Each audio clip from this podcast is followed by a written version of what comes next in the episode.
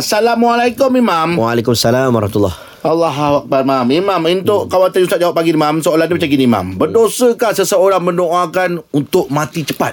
La tamanna ahadukum bil maut. Jangan kamu bercita-cita untuk mati. Ha, itu dia. Ha, jangan kamu minta untuk mati. Hmm. Kerana apa? Kita ni hidup. Dia ada hmm. perjuangan dia. Hmm. Okey, walaupun ada cerita tentang Maryam alaihissalam. Saya tak ingat surah Maryam ke surah Kahfi ke, menceritakan tentang dia minta kalau boleh tu aku mati mitu qabli mati sebelum daripada difitnah.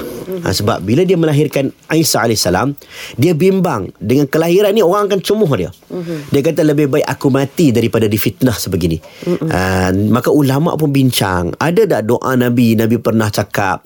Ataupun sahabat-sahabat nabi pernah cakap tentang doa kalau umur panjang. Ada tak pernah nabi sallallahu alaihi wasallam berdoa? Saya ingat ada satu doa nabi sallallahu alaihi wasallam yang mana nabi pernah doa nabi kata apa Allahumma ahyini ma kanatil hayatu khairan li wa tawaffani idza kanatil wafatu khairan li Nabi SAW dalam riwayat Muslim Okey, kalau nak doa mati tak boleh tapi ada doa yang yang seolah-olah macam nak nak mengharapkan kematian tapi kena ikat dengan sesuatu benda.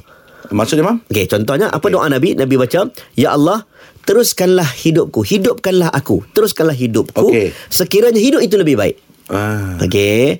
Dan dan cabutlah nyawaku sekiranya kematian lebih baik buatku.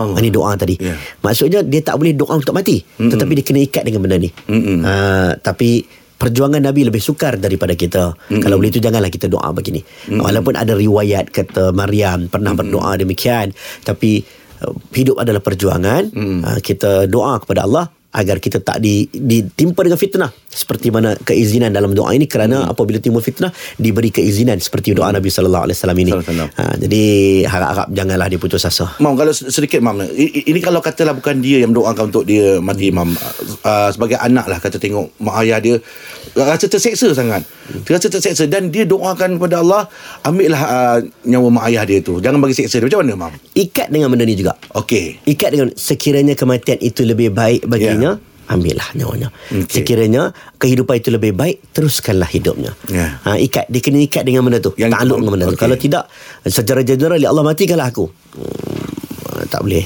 ya Ha, ulama kata tak boleh. okey baik Mam terima kasih Mam